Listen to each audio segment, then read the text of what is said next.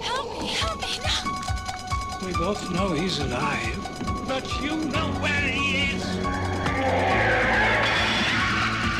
Halloween 5. This time, they're ready. This time, he's unmasked. And this time, he's back with a vengeance. Halloween 5, The Revenge of Michael Myers.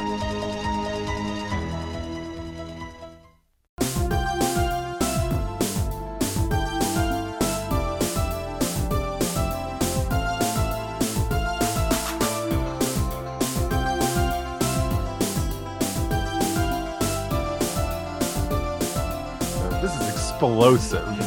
I'm fucking kidding. Wow. Let's go. This is an explosive episode. That's wow. Well, the leaves are falling, the pumpkins are carving, and the knives are slashing. That's right. It's time for Halloween 5, The Revenge of Michael Myers. Welcome to a brand new episode of Reconcinimation. I'm John Diner, I'm David Munchak. I'm Brent Hutchins. and this is the podcast that takes takes a look back at some of our favorite films from the 70s, 80s, and 90s. And it's Shocktober. It's our fa- favorite month of the year, right, David? Absolutely. Spooky time. spooky time and we've had uh, we've had a fun month here we've uh, taken a look back at nightmare on elm street 3 dream warriors with our dear friend ek wimmer from laser graves and then we also took a look back back at john carpenter's christine with our other dear friend jay blake fichera of scored to death and uh, of course coming towards the end of the month we have to continue our journey through the halloween franchise with Halloween 5 and Yeah. it's a big one. If we have to. Oh wow, look at I this. know. And you know Already. what? Out the gate. Oh, I'm not gonna pull punches, man.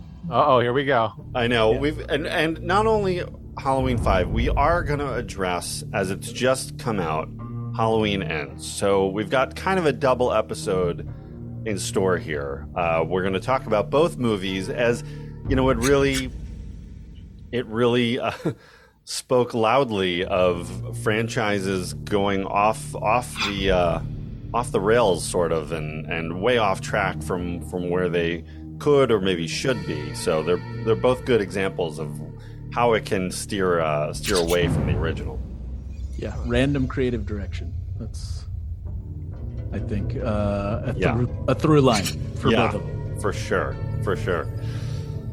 But um, so yeah stay tuned. It's going to be spoiler filled so if you haven't watched halloween ends you know you can pause the episode watch it and come back or just be aware you know we're going to talk about specific things. So uh, but before we get there let's take a look back at halloween 5 when was the first time you guys uh, checked this one out? You see it in 89 90 or was it much later I saw it last well this week. david's a newbie Newbie. with fresh eyes just so curious what uh No, what no, what your opinion is not of this. curious. Oh, you're curious in my opinion. Yeah. Not like I need I'm curious what all these Halloween movies are like. Yeah, I just can't wait to get my teeth into the next one. Right? Yeah. But uh uh so yeah, that that's I'm the fresh face guy. What what about y'all? Uh, well, let's see. When did I see five? You know, I don't remember exactly when I saw it for the first time. It, it rewatching it now. Um, I had definitely seen it when I was younger, but this this entry in the whole thing is just like kind of just a mail in, you know, and so like it didn't really stick out to me. Like it didn't really like uh I I you know like at this time this came out in 89 so uh, you know i would have seen it a little bit after that but i was so like infatuated at this point in my life with like freddy krueger and jason Voorhees. And like the reality of the halloween series to me at this point is like it was kind of just in the background. And like Mhm. you know watching this one again like just kind of fortifies why that was. Like this is just like I don't know. It's just it's really a non-entry. I mean, there's a lot to unpack with it. There's a lot to talk about because there's a lot of different potential things that could have gone on. Um, but the way that it w- was released and the theatrical le- release that it was like was just, you know, like it, it was not anything that really kept my interest. It just seemed like totally like rinse repeat. Like Yeah. it, it, it, you know, Yeah. it just there was nothing about it that was like stand out. This is rinse repeat. Halloween five. It- yeah, I would say. I I, would say with if that. you if you take a look at the rest of the like horror genre, you know, not just like the Freddy Krueger's and the Jason Voorhees, Voorhees movies that are coming out, but like sleepaway camps and like all sorts of stuff. Like it's really formulaic around this time. Like there's just not a lot of original stuff, you know, and and this is like one of the top three, right? Like, I mean, when you talk about like the icons of horror from this time, it's The, it's the Mount Mike- Rushmore. yeah, the Mount Rushmore. Exactly. It's Michael Myers, it's Jason Voorhees, it's Freddy Krueger.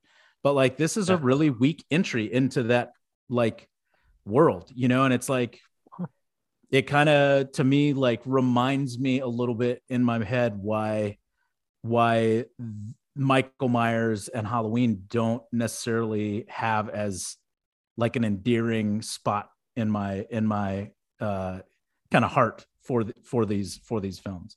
I mean, that being said, the first movie's still great, you know, but uh, this one is really just kind of ho hum. Well, well, and that speaks to kind of the state of horror in general in 1989 because you had right. all these all of these franchises just going and going and going and by the time they get to these middle and later entries it is it's either rinse and repeat you've seen it before there's really nothing special or dynamic about any of these movies or they're just reaching they're trying you know telekinesis which is a a uh, Friday the Thirteenth movie we're going to be getting to very soon. Yeah, yeah. Which, Uh, funny enough, I adore. But I know. Well, yes, but uh, but I mean, plot wise, like they're really they're reaching for ideas. They're trying kind of things that are way out there that are are not really organic to the story. I mean, you look at how you know we just looked at Nightmare on Elm Street three, which is sort of the peak of that franchise,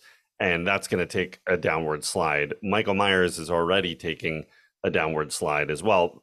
Uh, Friday the Thirteenth certainly is whether it's whether you're talking box office or creatively or, or or a combination of both but you know and then and by this point there's so many there's pumpkinhead there's how many hellraisers were out at this point? two or three maybe uh maybe and then like puppet master was coming out this Mhm. year you know i mean um i don't know like it the there was there had always been kind of a flood of of these movies getting getting pumped out and i don't know if it was just the age that i was at but i was like super i was a sponge you know and i was just Mhm. like soaking them all up and this one just kind of got lost in in everything Yeah. meanwhile meanwhile like not to go back i mean yeah to go back to friday the 13th and nightmare on elm street like nightmare on elm street 5 came out in 89 which was the end of the dream child kind of trilogy which you know i loved the first two and even though part 5 is a weaker entry like i was very excited to see the conclusion of that and then uh you know this is the year that jason went to manhattan which is hilarious and random Oh. and totally like jumping the shark yeah. which is you know like obvious garbage but at the same time like it's so far out of left uh, in into left field. Like it for me like that took jason to another place that i don't know like kept me enjoying that franchise. But this one was just really so like and it didn't need to be you know and i know that we're going to talk a little bit about it because like there's a lot of alternative things that could have been and were done in certain instances and just scrapped or cut hmm um that c- could have been really interesting and could have been a really like fresh approach and kind of a new way to to spin it and take it that may have like pumped a little bit more life into things. But as far as what we got you know this is just a little bit like well wh- why even Yeah. Yeah, I um I saw so so I first saw this one the fall of 96. It was my senior year of high school and and my my friend Chris and I would sort of like I don't know, we were just not a good place that particular semester. So we would uh, after school we would go over to Chris's house, which was like you know a bike ride away from from the high school, and we would watch horror movies uh, after school and just kind of like be miserable, you know. And we went through all the Halloween movies uh, except three. We at that point we were all still boycotting three, or it wasn't available. like we we obviously you can hear us talk about Halloween three back in the archives at reconcinimation.com but uh, for a long time that one was just not ex- as accessible as the others so so we watched one two four five and six all kind of like right in a row. And even then like i've i've never loved revenge of michael myers. I've never loved part five just because like there was nothing nothing fresh with it. It, it, it Yeah. felt like there was nothing new. It was the same you know so much of the same again. And i did like part four uh, we also covered that last year you can hear any of the halloween episodes in the archives at reconcinimation.com but yeah, I mean, uh, well, at least with part four, you were getting Michael Myers back. Yeah, right? I mean, even though it was like some kind of weird, right weird, like actor new Mike Myers. Like he wasn't as intimidating as before, but it was Mike Myers. The mask Yeah. was back, the shape was back. You know, like this is yeah. Well, that was the exciting thing. It was it was his return. So you're you're kind of just you're ready for whatever they're going to do in that movie, and they pretty much were trying to hit the notes of Halloween. You know, he's back in town. He's he's you know hunting somebody down. Loomis is after him. It's like boom boom. Okay, here's all the things we loved about you know the first one or the first two, and uh, you know minus Jamie Lee. And this one is just there's they take a lot of right turns that I, I feel like most fans don't didn't agree with. I know there are some lovers of part five out there. Are there? I mean, uh, are, There I mean, are. I I don't. I, know don't say that like. I mean, but are there? There are a few, and I think I, I you know I haven't What- gotten into deep conversations with them, but Have I I, mean, have you talked to them at all? Like, I'd, I'd like to know like what. I what think there are five- people there are people that like the cult storyline, the the Thorn cult. Uh, Well, right, but that it's not even. I mean, I know we're gonna get into it in like deeper what? in in conversation. Well, that's the thing, right? Like, What are you talking about? exactly. What are you talking about? Like, Well, There's no cult. There's no cult in this movie. it's it's this. no, movie didn't you see the tattoo on his wrist? Yeah, there you go. Didn't you see the? Didn't you see the weird guy that's a silhouette that doesn't Oh, make right, the- any sense the Man in Black? The in the in- movie? uh, the oh, man in black. That was my big question. Like, who's this man in black? They're setting something up, I guess. Eh? Well, well, they had. That's the whole thing. Like, this is. I mean, It's like they part- set it up and they didn't. Yeah, that well, they did, and then they scrapped it, and then they went with this completely different thing. Like it's really interesting. Like the opening of the movie, like the one that you got right is this. Well, first of all, they redo the end of part four, scrapping the the Jamie as a killer kind of through the mask portion, so that they can kind of, you know, not follow that through, which would have been, I think, an interesting way to approach, which they had a script for, but that got like totally booted. Like there was a, another version of the script where where Jamie was Yeah. basically like Michael's little sidekick, which sounds hilarious when I say that, and that sounds like what the hell are you talking about? But like if done right, could have been pretty interesting. Well, they scrapped We, we saw aspects of that in a in a another Halloween movie that came out this weekend, but um, yeah. Yeah, we could talk about that too. We should because we'll get to that. yeah, we'll get to that. But, But, you're talking about the the uh, the first draft of the script, the Shem Shem Bitterman script that uh, featured Jamie as as sort of the sidekick, right? What is absolutely. she? She hangs out with him and does shit with him. Like, is that that's well, that's a I di- mean, I haven't read what- the script. I just know that there was a version of it. But like they they completely scrap it. But I mean, what makes They don't scrap it. They said that she attacked. The, you know, he's she's conne- he's connected to Michael. Oh shit. Ru- Oh, we lost- Well, yeah, Right. but that's that's see that's part of the confusion. He's she's connected to Michael because of things that we don't ever see. Like they filmed this whole version of the opening where Mm. Michael Myers basically instead of getting found by this uh, homeless man, gets found by this kind of uh, gypsy guy who who is part of a cult. And to revive Michael Myers, he basically brings him into this cult. That's where he gets the tattoo on his wrist. And that's where the connection between him and Jamie gets established. We've never seen a connection between Michael Myers and Jamie up to this point. It goes Right. unexplained. Sure. So, So, okay. If I didn't like- if I didn't know that, Right, which nobody which I don't, do you think that affects how I enjoy the movie? Because I don't Well, I, I well, I think you're that. Does the movie make sense though? Like No, because Yeah. none of these movies do. These Well- are stu- this is the Well, No, That's- but let- that's let's the let- problem. they let's they, let, let let's ask David since this is your your brand new viewer, Yeah. and have not seen that opening, which we'll we'll circle back to.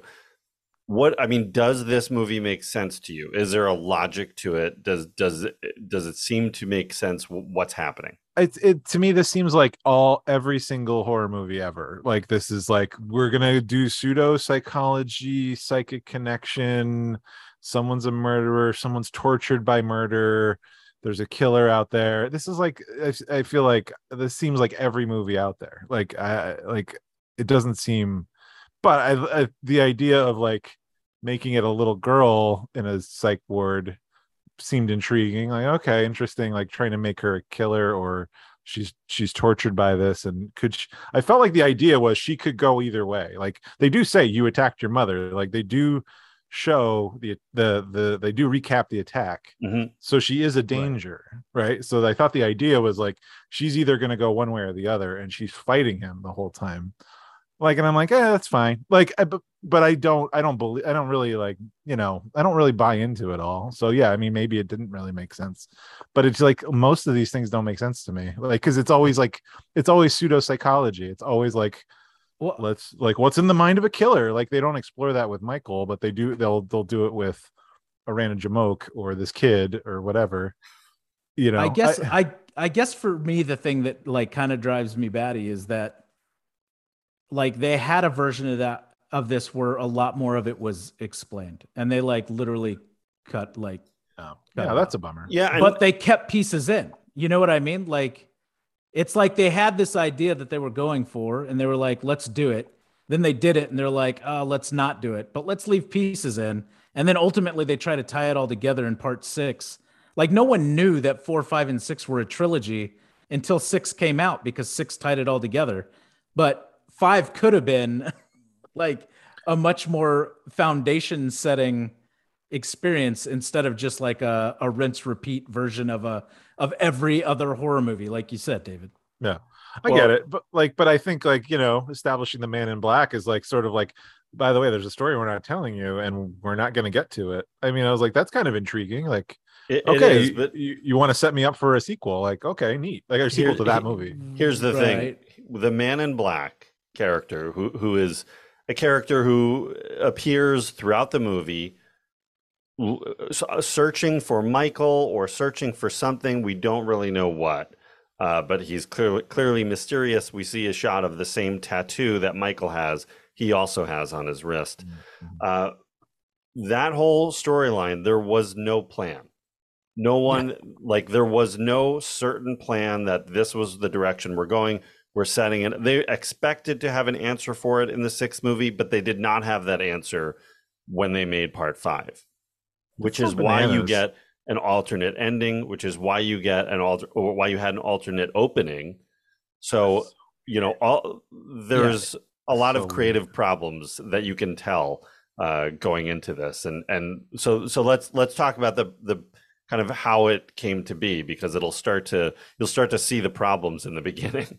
Sure, that, sure. You know, sure uh, so yeah, Halloween four comes out 1988, and the return of Michael Myers. It's it's a hit. It's successful for the franchise. It whether it is the best movie in the world um, is one thing, but it was good enough to get the franchise uh, the spark back and and enough to get another movie going very quickly. So Moustapha Akkad green lights part five essentially before they even have a script. They're just gonna just roll right into another movie to try and capture that momentum. And the whole point was to bring the character back to start competing with Freddy Krueger and Jason, who, you know, probably more Freddy Krueger, really, who was so popular at the time and was still, you know, making money in 88.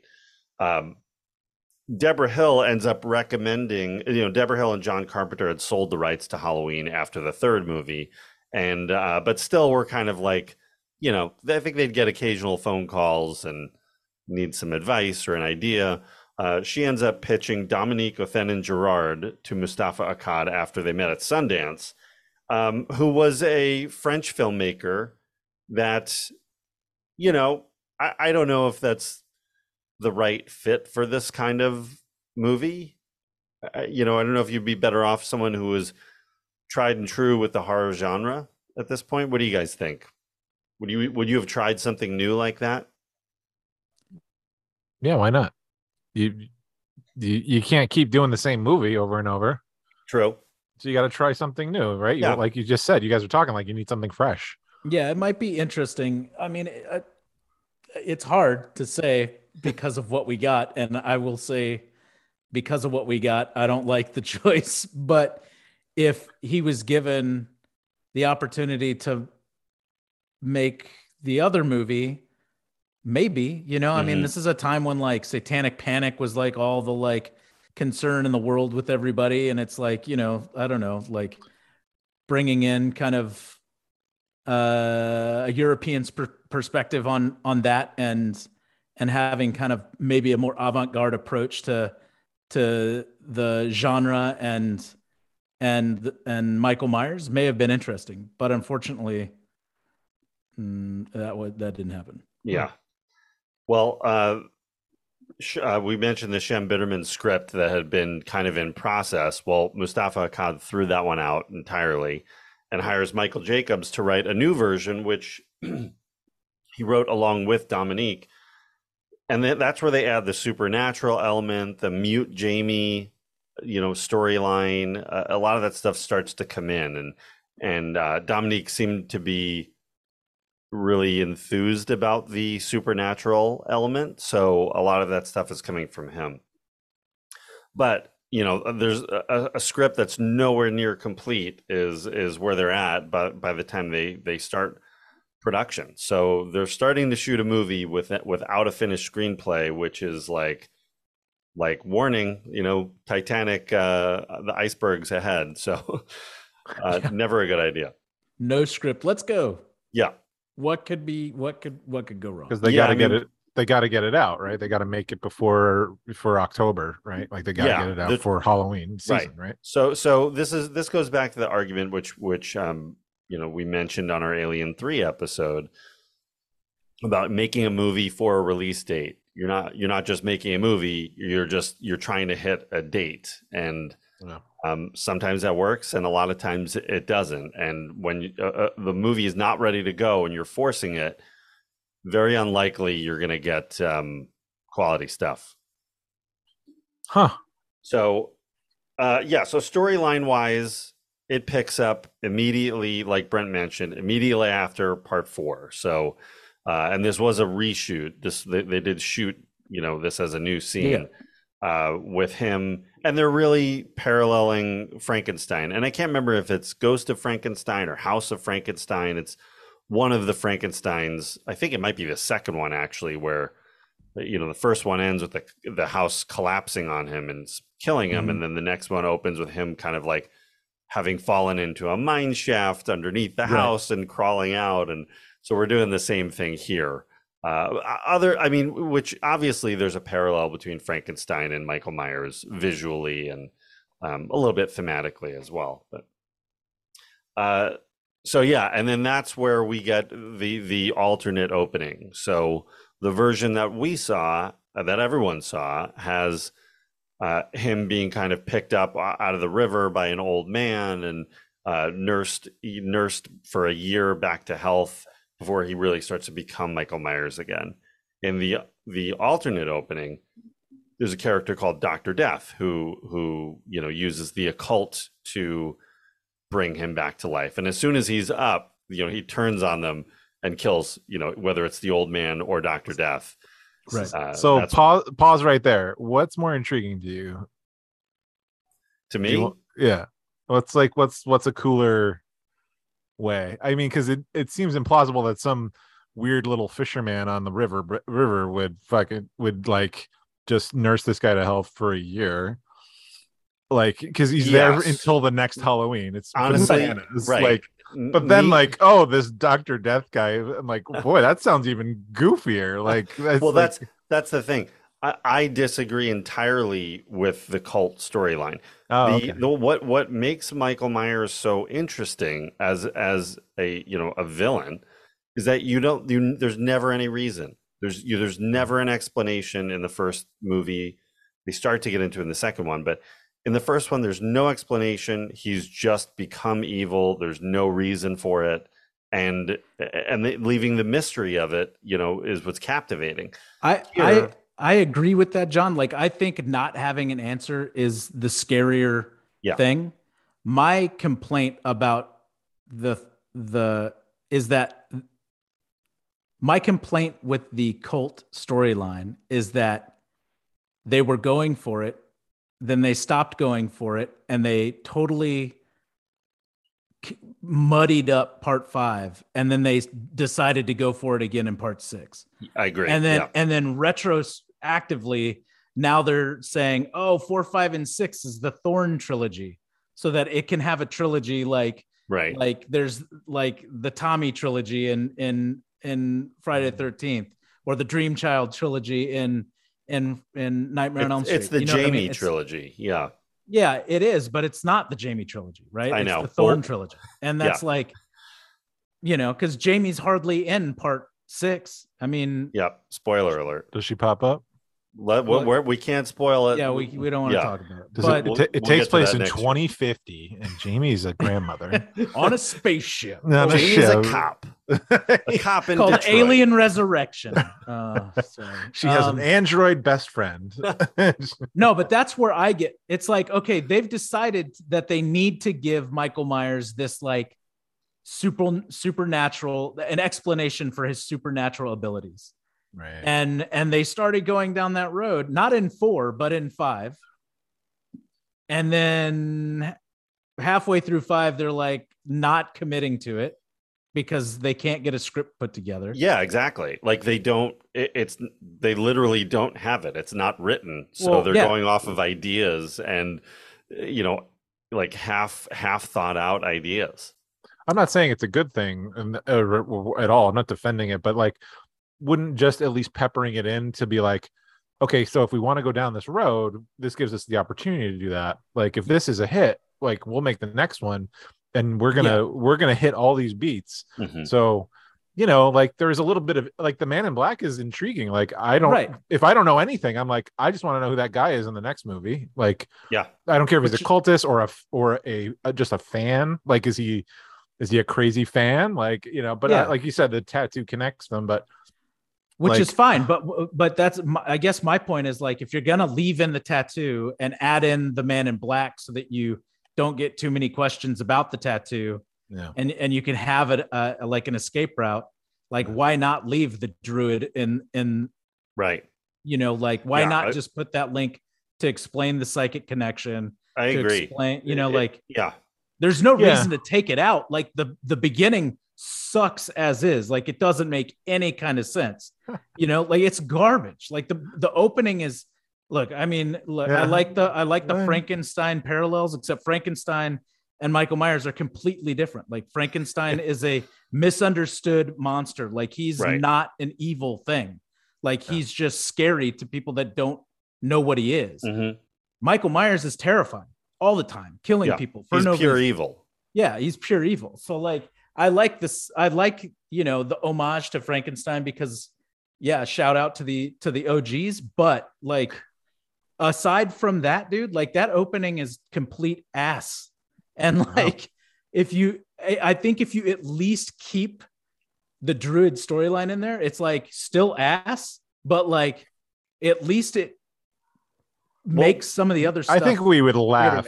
I think we'd laugh if we had like a witch doctor like Oh, nursing him laughed- back to health. Who like, didn't laugh already? Who la- Who didn't laugh anyway? Yeah. Well, it's just kind of like it's almost like non. It's almost like not even effective. It's just sort of like whatever this is. Like, whereas like the other one would be like laughable. And again, because they didn't have the time to plan it right. Like, like the I wouldn't know that, but like just the the whole idea sounds terrible. Well, I think I think But I think, I'm what excited Brent's- about the idea of at least trying something. Yeah, I, I think what Brent's saying is really like commit one way or the other. Sure, sure. Yeah, Either No, do I just get that. try- You know, I mean, like Yeah, that makes sense. I get that for sure. Like make the choice. Like this Yeah. is this is where we're going with this, yeah, and then at least you know you can tell a coherent story that. And really, like that. they shot the whole thing. If you if you watch the scene and it's on the Blu-ray, you can watch the scene and see they they use shots from that scene and just put it in with with the old man. And it's Mhm. almost like they just inserted the shots with the old Right. man into it. Uh, it's really it's really bizarre, but uh, I was thinking, like, is that old man the guy then who turns out to be in Halloween Ends? At the is that uh the same old man, the old Hold on, man you who the homeless man? who who Corey Oh. dispatched. Oh, yeah, yeah, yeah, I'm like, oh, maybe he's like, you know, Oh, he's Corey. he's he's the alternate version of that guy, that old man. He lives now under a bridge in Haddonfield versus uh down the river a hundred miles away. He, he could have been if he if he wasn't killed in part five. Yeah. well, remember, part five has nothing to do. It doesn't exist. Yeah, the that's a new- good point. It's Right. an alternate timeline. There's True, four four timelines. yeah. You saw I I uh, Oh, yeah. I, I put on Yeah, you- social media the That's right. clarifying the timeline. So there's I was gonna mention it here because I found. I mean, before you put it on, I'm glad you put it on. But I was looking at it before I watched Ends. I was like, what? Like, what is all this? Yeah, so Like, there's I found four a different different- version. Yeah. yeah, there's four It's different pretty- continuities in Halloween. pretty amazing. Um, all right, so you know, so we we get to the town, we get back to Haddonfield. Flash forward to one year later. It's Halloween 1989, and we catch up with our characters. Jamie is now, uh, you know, got a lot of psychological issues. She's she's become a mute. She's in a um a what would you call that? Like a psych ward for children.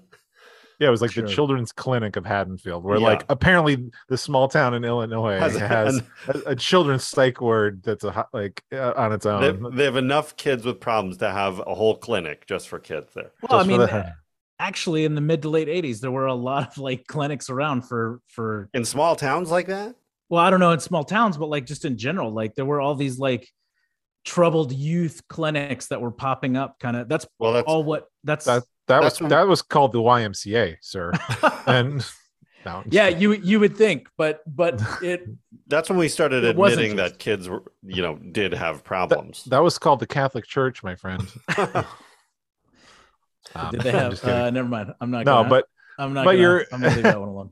But yeah, you know, well, you know, the '80s were a big time about worrying about the youth and what youth, cul- what the youth, the youths were exposed to.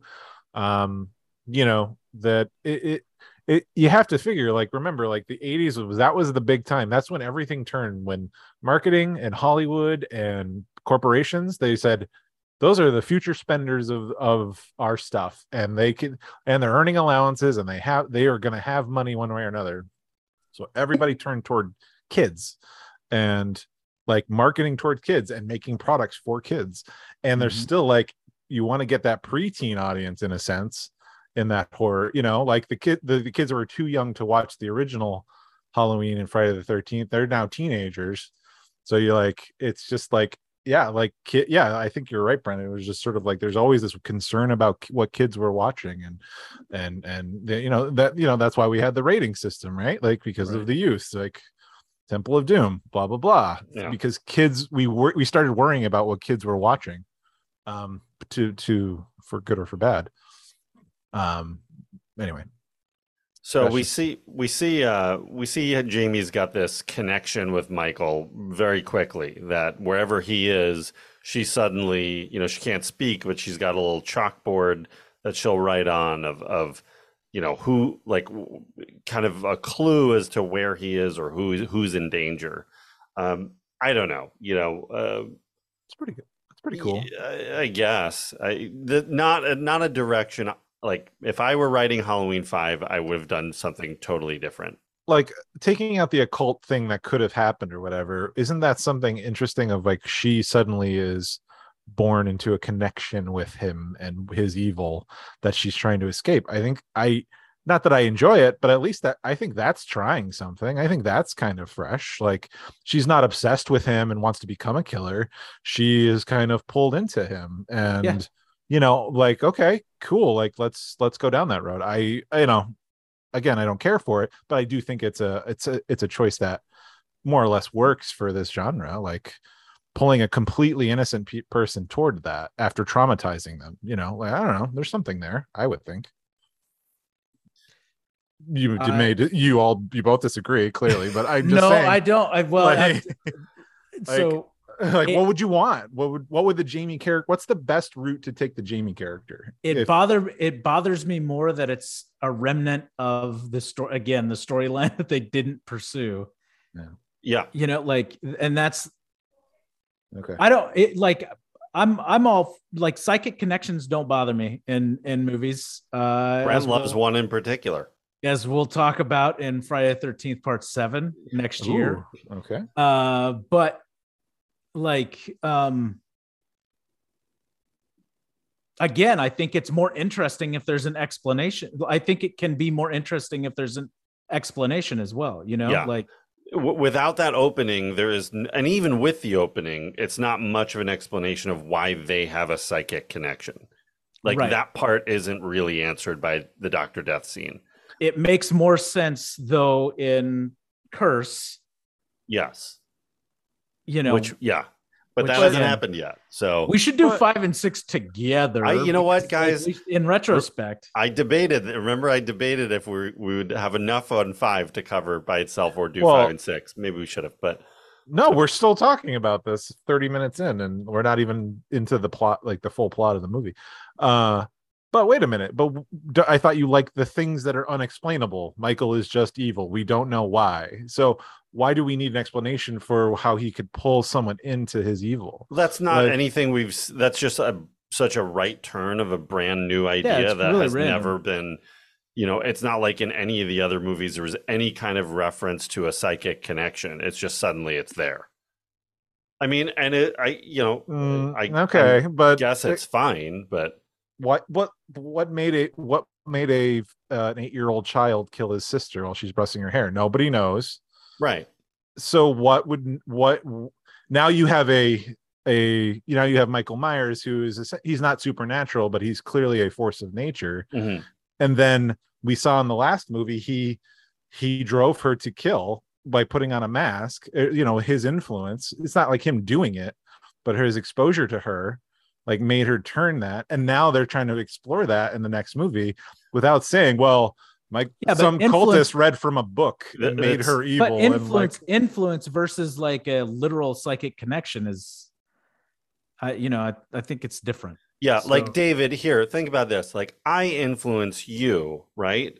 yeah all the time But if but if we had a if we had a psychic connection where I was literally manipulating your mind, that's a little different.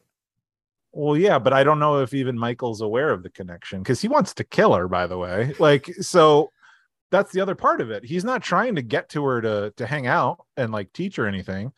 She's still a target but she has now been exposed to his evil and she's found that it works. And like you know he's still a technically he's technically a human being first who became this evil so i mean on the face of it it's still sort of the jamie idea regardless of what they were planning with the multiple storylines or whatever that did or didn't happen that kind of works and it just in the in the internal logic of the whole thing which again to me this seems like every other horror movie ever so i don't i don't really but like i I- yeah i i get i get your point of view but i don't think like this is still a fresh take on something it this is. this is It- this is a fresh move I definitely I like it, it's definitely giving some fuel to the character. It's just is it fuel to go in the right direction or you know, or a direction the audience actually wants to see that character go.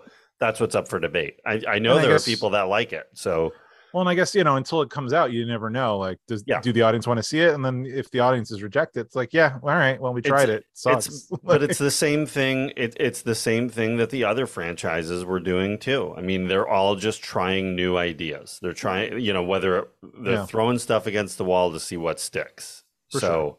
now that being said, I love Danielle Harris. I think Danielle Oh, Harris so is good. Great. great. I mean, oh, Danielle Harris was. Let's just talk about her for a second. And Yeah. by the way, if you're a fan of her, she's got a great podcast called "Talk Talk Scary to Me" podcast. Uh, right. that's uh, a lot of fun. She talks about you know her whole horror career and just her whole life in general. Um, real, really interesting. But uh, you know, if Jamie Lee Curtis is the queen of of the Halloween franchise, Danielle Harris has to be like the princess, right? right yeah. Sure. i Yeah. think so she she's she is so good in what what in that role Yeah. and mean- carry she has to carry that movie like she, she was all over the place at this. I, I remember her at that age, you know, Yeah. all of like she was on TV shows and and not only these movies but others, and she's just she's so she seems so far advanced over a lot of other child actors that she was so committed, and you you really buy her, you know, as as Jamie. Um, Right.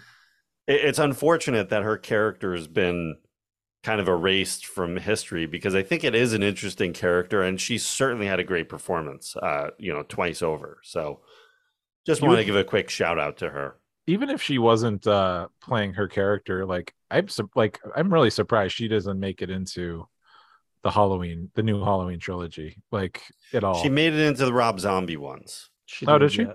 Yeah. that's neat. okay Yeah. So, um, because it's like you still want to go back to the royalty and who knows they may we don't know anything about whether she was approached or not or if they just didn't have or there wasn't a proper place to put her in but I don't you think know, there was a matter place that would have fit. It certainly would have been really cool to see her, you know, play somebody, even just a new character or whatever in the new ones. But uh, you know, probably just couldn't make it fit. But uh, Yeah. Yeah. but she still works. She works all the time. She's still super busy. Um, oh sure sure yeah, just great actress, and and she has you know good memories of making these movies, and it was a good experience for her. So cool it's nice to hear it wasn't a traumatizing, horrible thing that scarred her for life. You know, Right. Right. well and But, like what uh, a what a challenge because you had she had to play mute and she had to play like tortured and Yeah. you know she was very it's like the first 30 minutes of the movie she's essentially just traumatized and, and it's like and having a psychotic break the entire time like Yeah. you know it's yeah, it's like that's a lot that shooting day was a lot yeah. like each scene i'm watching i'm like oh my god this is horrible like for an actor you know So so to me, like she is a plus for the movie. Yeah. You know, she's definitely on the positive uh, side of things. So um we've also, of course, you know, these middle movies are really the, the Dr. Loomis story as opposed to the early and the later ones being the the Jamie Lee Curtis story. This is really Donald Pleasence's, you know, kind of realm that we're in here. I I don't, you know, talk about rinse and repeat. And I love Donald Pleasence, but you know, Dr. Loomis has nothing new to go on. He's he No. plays the same note in in every movie, and I this is I feel like it's blasphemy to kind of talk badly about him. You know, he's he's very over, over the top, and this one each one seems to progressively get more and more over the top, and he's just so obsessive and intense you know when when in early in the movie when he is you know and he really has no reason to hang around haddonfield anymore other than he's just waiting for michael to come back. But when he's like shaking you know he like shakes uh, jamie in the bed like "Hmm, that's kind of that doesn't feel so right anymore. Yeah.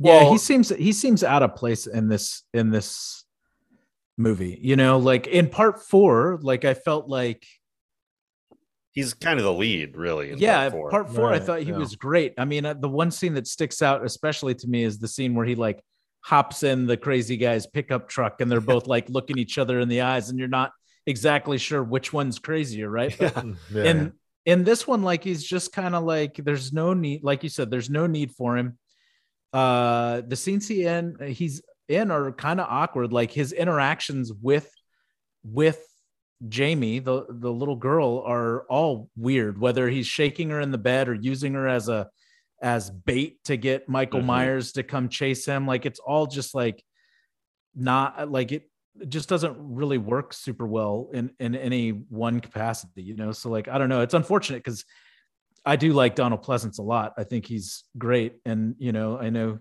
you know he passes away like before six gets finished but um you know Oh, like is he in it He's in six. Yeah, he's Yeah, in he's in six, six. but he's he's Oh. not in good health, and you know, uh, he passes away. I think either during production or right when they finish production before they. yeah they had to shoot it like for reshoots they had to shoot around his his Oh, uh, wow.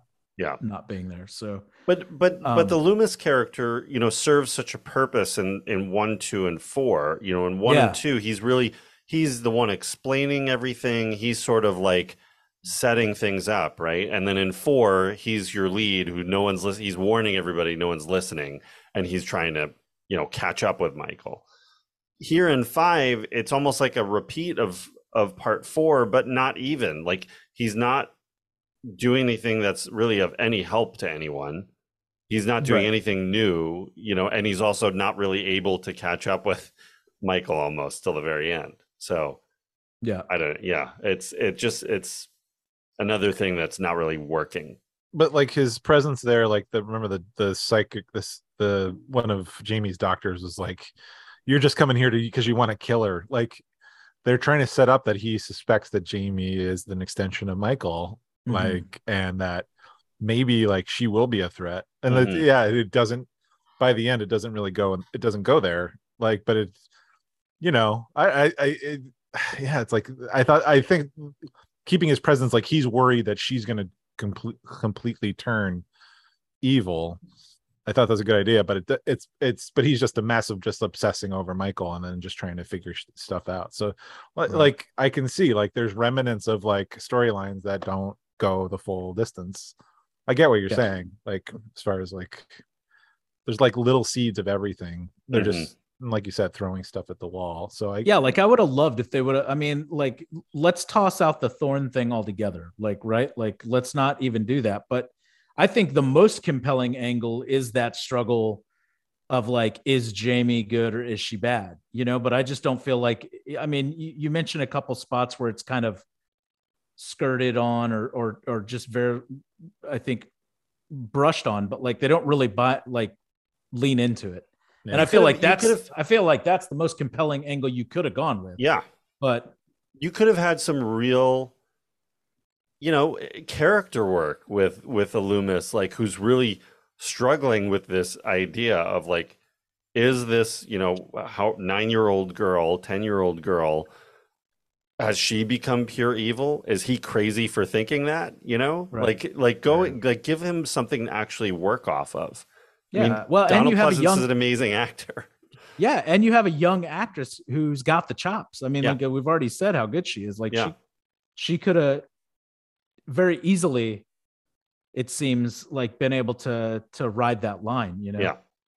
But- Um, let's talk about a couple of other characters who are returning from part four. Uh, Rachel Carruthers.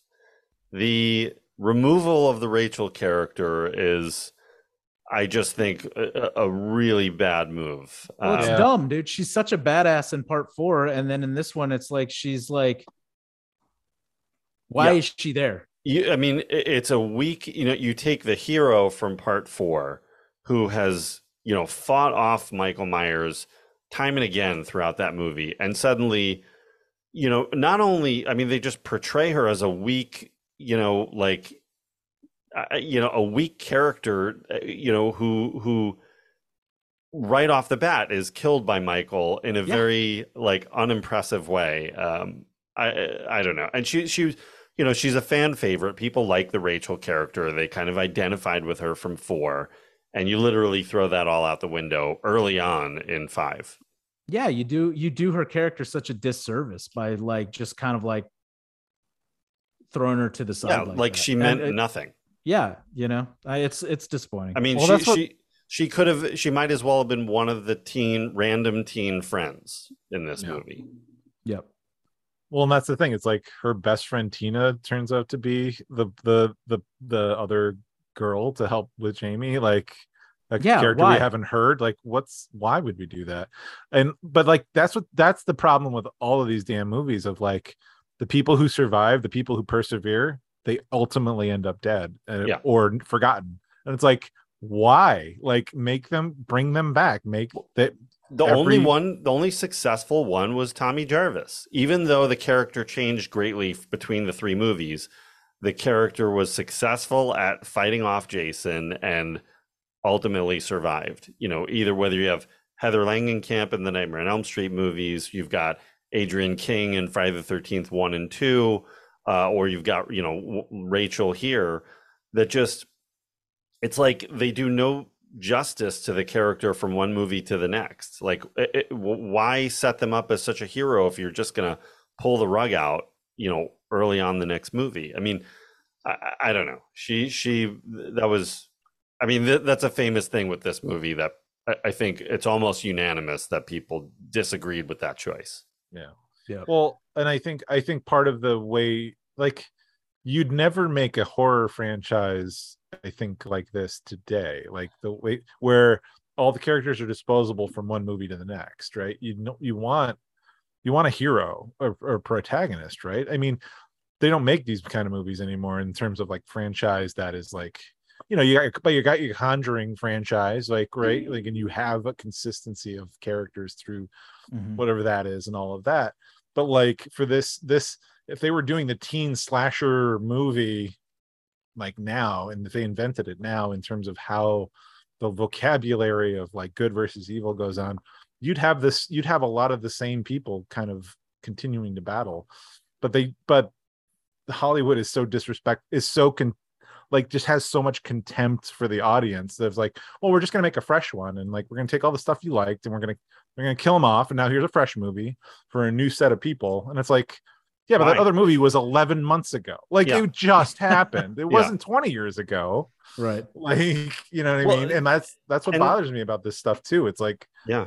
i don't want to keep seeing the bad guy. Like give me give me a hero. If like, if you're gonna have teens teen characters running around and either being killed or chased or whatever why not have her be one of them and if you're gonna kill her like do it at the end Well, Do make it part of the- heroic, dude. Like, Yeah. don't make it like such a throwaway. and really the original version was like he shoves a pair of scissors down her throat and that's like okay that's, That's not even a respectful way to kill that character you know That's brutal. yeah so she she fought you know uh, ellie cornell the actress uh was able to at least have that change so at least she just you know plain old stabbing to the chest so um i was surprised we saw her at the end like in, Yeah. in michael's lair Yeah. like which i found fascinating well that's a common thing that he attic does layer. yeah Well, yeah, but it's just like you know, Michael. Like, like I'm like I'm watching these movies and I'm watching the new trilogy, and I'm like, you know, does Michael like what is he like? Does he go out? Does he go get like a burger? Like, you know, does he ever? Does he steal? Food? Does he ever just take the mask off and just Does like he just go get up? a like? Does he know what a sprite tastes like? he, I don't know. he goes he goes to in and out he's got coupons that he collects a little double double? like a- it's if he was, but I, I, I mean, you know, again, it's, but like, well, we'll get into the Halloween ends later. I Yeah. just, but uh, anyway, um wha- another character returning character is sheriff meeker yeah. So he, here's a problem, a, a, a continuing problem with these characters. Other than Jamie and Dr. Loomis, nobody seems to really recall anything that happened in Halloween 4. I mean, there's no it's it's less than a year later. This town has been massacred for the second time in what, 10, 10 years, 11 years? And it's like, oh, nope, it's Halloween. Everyone is going to have fun. Like, your daughter was killed, like, half the police force and other townspeople were massacred. You're not going to do anything. Like there's no acknowledgement of that, and you know, and Loomis calls him out on it, and he reacts, but like doesn't actually do anything different. You know, there's no like, well, and then the, and he has the- no character in this movie either. And I like Beau Starr as an actor. Um, it just like Sheriff Meeker was just like you couldn't have given him any anything to play off of, just other than the head of the cops. I mean, like- all. Oh, go ahead, dude. No, go ahead, please. I was just gonna say, like, in this movie, all of the like law enforcement people were kind of a joke. I mean, literally, when the two deputies come on screen, the 1st Mhm. shot, there's I like a cartoon do do do do or something that plays in the background that I'm like, Yeah. is that really in there? Like, Yeah. did that? Alan Like, that Howarth is- put it in there. Yep. Absolutely, mean- like they have to telegraph that they're a bunch of morons Yeah, or like, it's- whatever. Like, why? uh, Why? Like, Well, and, and let me just say that was I think Coach Rizzo from Saved by the Bell uh, was one of them, and the other guy was one of the uh, news uh, host from Die Hard. oh, Okay. get out of So, town. There you go. Um, the it, I mean, yeah, like we saw them like in three separate major scenes, more or less, and there was like goofy little soundtracks behind their appearance. Yeah. It's like, oh, by the way, these cops are a bunch of dum dums. They're gonna die, like, or you know, or they're not effective. Yeah. Yeah. Is that that's how you do it? Like, that- is that how is that Halloween at all? Is that part of this franchise? The? Haddon, I think the Haddonfield cops in general, other than the sheriff and maybe Yeah. one or two others, are probably the least competent police force in in, all movie history. yeah. Um. Yeah. I don't know. It it uh, it really frustrated me about Sheriff Meeker because in the, in four, like, I guess he was considered your tough guy, right? He was Yeah. smarter. Yeah. He wasn't stupid. He had weapons, you know, and he was able to fight Michael and Yeah, he survived. Like, you know what I mean? Like, Yeah. I don't. Um, so and then then let let's talk about our new teen characters because No.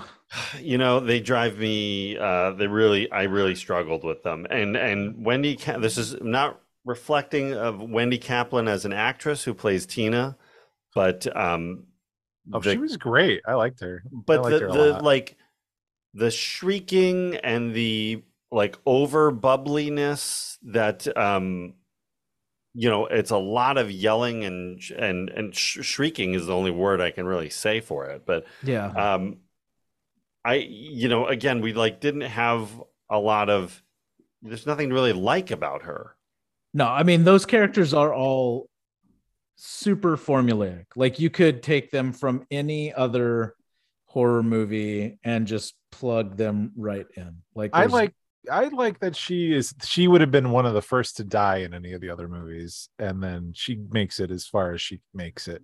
Uh, now, does she does she actually die because that, we don't actually see her die but I think it's considered well, she does. she's She gets she gets stabbed in the woods, right? Yeah. Like Like like in the going to save right? Jamie. Yeah, Yeah. she's she's she's in the kill count for Yeah. sure. okay yeah I kind of like that she's a little more like disposable in terms of how they designed her. That she turns from like she's just having fun, she wants to have a party, and then like oh she wants her friends to have sex, and she's like this is a part, everything's awesome, and then it's like oh no, and then she's got to protect James. I was like oh this, this is kind of cool because she's because like no offense to the other final girls, but they're all like smart, competent, and designed that way from the beginning. And this one, I think like you know Tina's like kind of underestimated the whole time and she Yeah, gets but- as far as she does but that's just that's just me liking something a little different but- Sure. But I mean, Jamie's the final girl in this one, right? Like, sure yeah I mean, Yeah. Tina, what I like. So Tina comes from the gas station where she just gets escorted away from from like the She's so- whole damn town's police force and the town over. and she's so and dumb then- that she doesn't know michael myers is in the car with yeah, and then she just like the next scene, she's miraculously at the party. Like I'm just Yeah. like, what? How did all that? What happened? sure yeah. Yeah. that's true I- I- she's the she is the uh um what do you call it not the uh the unexpected hero uh for the for a lot of the, the Well, and the, movie. and the character's played to like eleven. You know, she takes the Yeah. the the energy, and it's like, oh, this is too much. Unless I just saw you doing some cocaine, like Yeah, I mean, and in in Yeah. today's movies, if if she if that character were in today's movies, they would have played up the the idea that you think she's gonna die at any minute, but it's just a gag and she Uh, doesn't, right? I like, I mean I don't I mean I- the first time seeing this movie I'm like she's in that car with him I'm like event she's gonna die like Yeah. I don't know and Michael Myers driving a car by the way is the most oh, ridiculous yeah, thing I've yeah. ever seen Oh yeah, but but but but aside from that like I'm like she's setting herself like she is she's it's like she's doubling down like she doesn't get it the whole time I'm like she's screwed until but then actually it, it made sense it almost turned all the way around like of course she's gonna live because she she just didn't get it the whole She said- time Th- That's she's got nuts. that kind of dumb luck. She just there's yeah and sometimes you survive out of dumb luck right like Yeah. All those she saw those other kids buying beer and driving off and i'm like none of those people have to worry about michael myers they're going to go to a halloween party and hang out and it's going to be awesome but we have to watch we watch watch her and all of her dumb dumb friends get killed oh, oh you mean like uh, Spitz? Yes, there's a Spitz? character Spitz. named Yeah. Spitz in this movie. hey why not Yeah. you know he's you know, his last name's probably like, you know, Spitzfield or something like that, you know. Spitzinger. Spitzinger. Why not? I could have gone a a different direction there, but I'll keep it clean on this one. Keep Um, it clean. Uh, at least there's no uh, giant penis monsters uh, running around in this one. That's true. Yeah, that's a big problem. I can't Yeah. believe giant penis monster made a made a, an appearance in this in this podcast. It's the curse of the penis monster. Uh, so, what do we think about um, Michael Myers himself, uh, played by Don Shanks in this one? Uh, you know, we mentioned how it's almost a different Michael Myers in every movie, uh, but uh, George Wilbur played him in part four. We discussed not really loving the body language and just being a, a, a di- very different energy from the first one and, and the first two, really. Um, what do you think about Don Shanks as uh, Michael Myers? I I like him better than the last one. hmm Um, there's a lot of emotion in his eyes. Like there's a lot of scenes where you get like close up to his eyes, which, you know, uh, I don't really recall that from any of the other movies. Yeah. but that seemed No, to be it's like usually- a recurring. We don't see their eyes in Yeah. the other movies unless for specific shots, but he's definitely playing more emotions, playing more. He's acting more, you Yeah. know, like he's actually much more of a performance in this Michael Myers. Um, Yeah, I, I Uh, like his stature. I think they I was a good say job like his his yeah his form and shape. I think is hmm is much much better than than. Uh, what did what did you say the actor's name George, was? George for- Wilbur. George Wilbur. Yeah, Yeah. much better than George Wilbur. Uh, Just more foreboding. You know what I mean? Like Yeah. more like he just looks like a bigger presence. Yeah, George Wilbur I always felt a little more stiff. You know, Uh, than Dude, George Wilbur literally to me looks like one of those like scarecrows you see propped up on Mhm. the side of the road, like Yeah. just a bunch of sticks Yeah. with like padding in the Yeah. shoulder. Like that's that's. I mean, there's like literally scenes where that's what it looks like. And uh, you know, so we've got a new Michael Myers, but we've also got a new Michael Myers mask, and we get a. Con- I, I think every movie has a variation on the mask, and I don't really like this one. I didn't like four. I don't really like this one either. I don't think we get a good one really again until I think you know the 2018 version. Hmm. but uh, yeah, I mean, I'd give Rob Zombie's mask some cred. yeah, That's about the I, I only. don't even. That's about the only thing from the Rob Zombie movies I give cred. But yeah. Well, it's just like it's so loose on him, you know. He doesn't. Yeah. you- tuck tuck it in your collar, Yeah. bro. Well, and he pulls just- it off like he pulls it off because the mask comes off in this movie multiple Yeah. times. Like it, it pulls off like it's just like a piece of paper, you know? Like, well, right. Well, Like that's it's that's how they do all these, you know, Hollywood masks. Is it's basically just cut from the back Yeah. straight down, and then you know patched and velcroed and all that. So they basically went with that design where you can just pull it straight off his face yeah, instead of like up off his neck, you know, where you would think like a Spider-Man mask, right? You put it over your face Yeah. and it sticks to your face. But the actual design of these Hollywood masks are so they can be removed quickly. Like, yeah, it seems From- like something that this- would just be shifting over his eyes the whole time. Like yeah, never be able to. Like if he turned his head, it would just like not be where It it, was- needs to be. Yeah, it was really, we- but it's an interesting choice to have it. Like, why wouldn't you tuck it in? Like, why wouldn't? Why is it all Lucy like, just laying on top of his head? It's kind of just looks kind of silly. Yeah. like he doesn't look that that crazy to me or you know Yeah. he- i'm not saying he's not threatening but he's not as threatening i think when the mask doesn't uh sit right Yeah. Well, and then and then towards the end of the film with the emotional scene between uh, Jamie and and Michael, where you know she's laying in the coffin and she's like really trying to connect with him, obviously to set him up, but. You know, he takes the mask off, and then you see a tear coming out of his Yeah. eye. It's like, what There's- are we doing here? There's that close close eye uh, work that I was mentioning. Yeah, Yeah, crying and very different. yeah. Uh, I don't know. he's, Um, he's still a person michael myers is still a guy Yeah, he's just he's just a guy. He's just having a he's having a tough break. He's just a man who's gonna stop breathing The whole house scene in general is just kind of like what's happening right now. Yeah, and that might I mean clearly this is a 100% different Mike Oh, you know totally. Myers house. I mean it's it's like a mansion compared to the small house Yeah. currently residing in South Pasadena. Yeah, it's completely Videotech.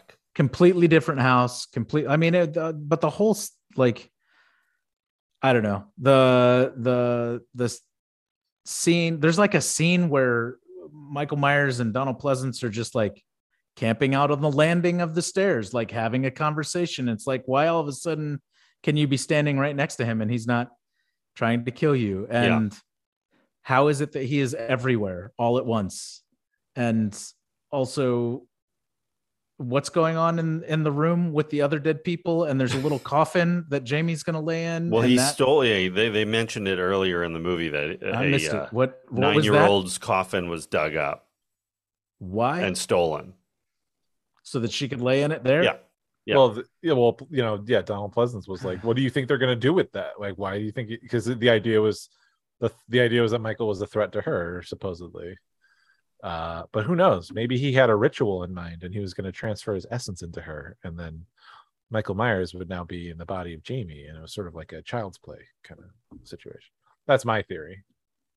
Oh, you should read more of the Thorn Chronicles. Yeah. Oh. Also, watch Jason Goes to Hell. Uh, we'll we'll, we'll get there down the road. Oh, fascinating! Remember, Yeah. people, I haven't seen this shit.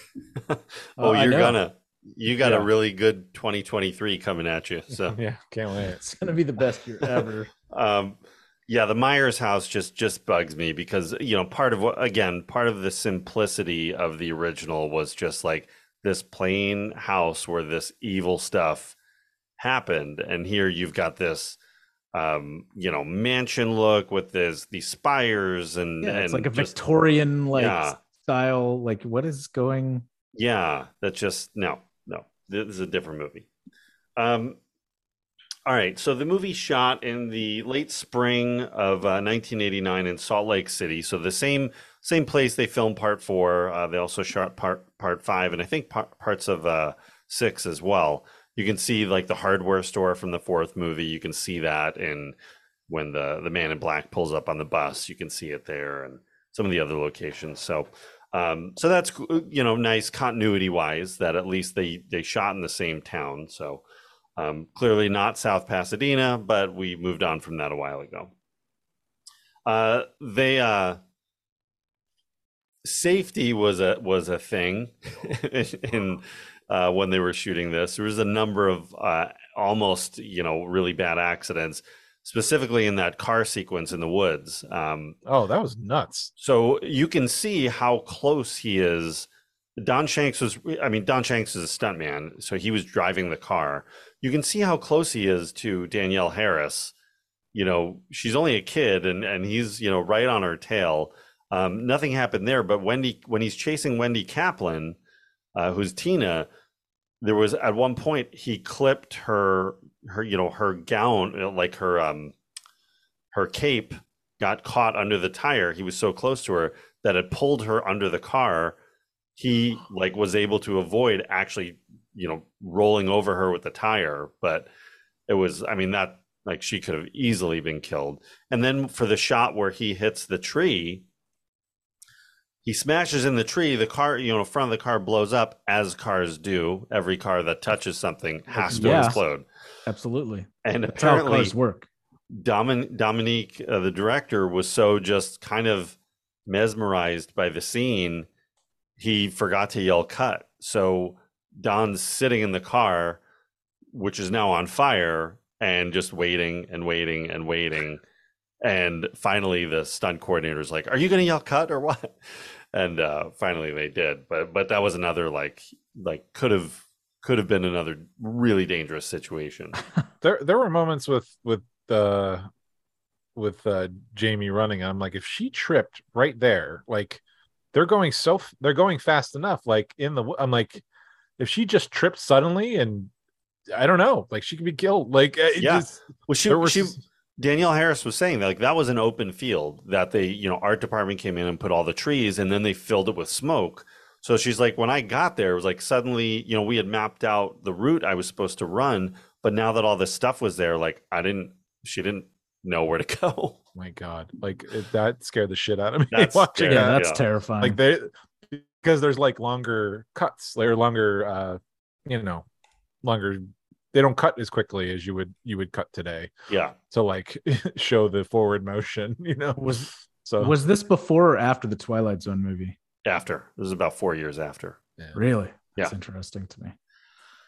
Yeah, well, you know, child labor laws uh, just have gotten better over over time, but oof, yeah, close one. Um, but it seems like as a production, though, they had a really good time making this movie. There's actual on the uh, Blu-ray. There's actually, you know, footage of you know that somebody shot with just one of the old camcorders uh, of them just partying every night. You know, the director too, Greg Nicotero, who did the effects, like Just really having a good time. yeah a lot of like they took over a whole ho- hotel in downtown salt lake and and um you know they just seem to have a really good time you know at at uh friday nights saturday nights were pretty big uh rager parties and you can actually see some of that uh, footage and you know they're well, all at least somebody got to enjoy the movie. yeah, yeah. wow, Just kidding. That's, But- that's like- that's pretty good. I'm I'm joking. That's a good joke. there's there's a shot in there where it's like Greg Nicotero like goes up to the camera and says it's 6 a.m. They're all clearly very very drunk. And they're like, we have to be on set in like two hours. Oh, jeez. Yeah. Yikes. Well, they're all in their 20s. You know, I remember guess. those days. I don't. Yeah. That's the Um, problem.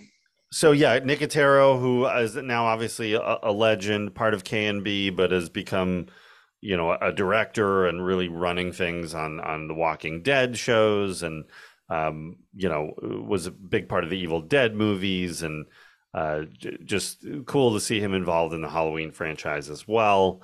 Um, I enjoyed the uh, Alan Howarth score. It's it's finally, you know, by this point he had separated from Carpenter um, as doing his composing. So, you know, he took over uh, fully for the rest of the franchise and they went back to a more piano kind of based score, which was which was nice to hear. So, uh, I'm a, I'm a big Howarth fan and you can you can hear a lot more about Alan Howarth and our friend uh, Jay Blake Fichera's uh, Scored to Death podcast, his books, and uh, pitch in for his Kickstarter uh, for a documentary as well. But um, uh, what do you think gore wise? Does this one match up to some of the other ones, or do you think the uh, at this point in '89 the MPAA was really cracking down on horror films? So uh, you know the gore that we saw in the first part of the '80s was really not you weren't seeing that at this point anymore.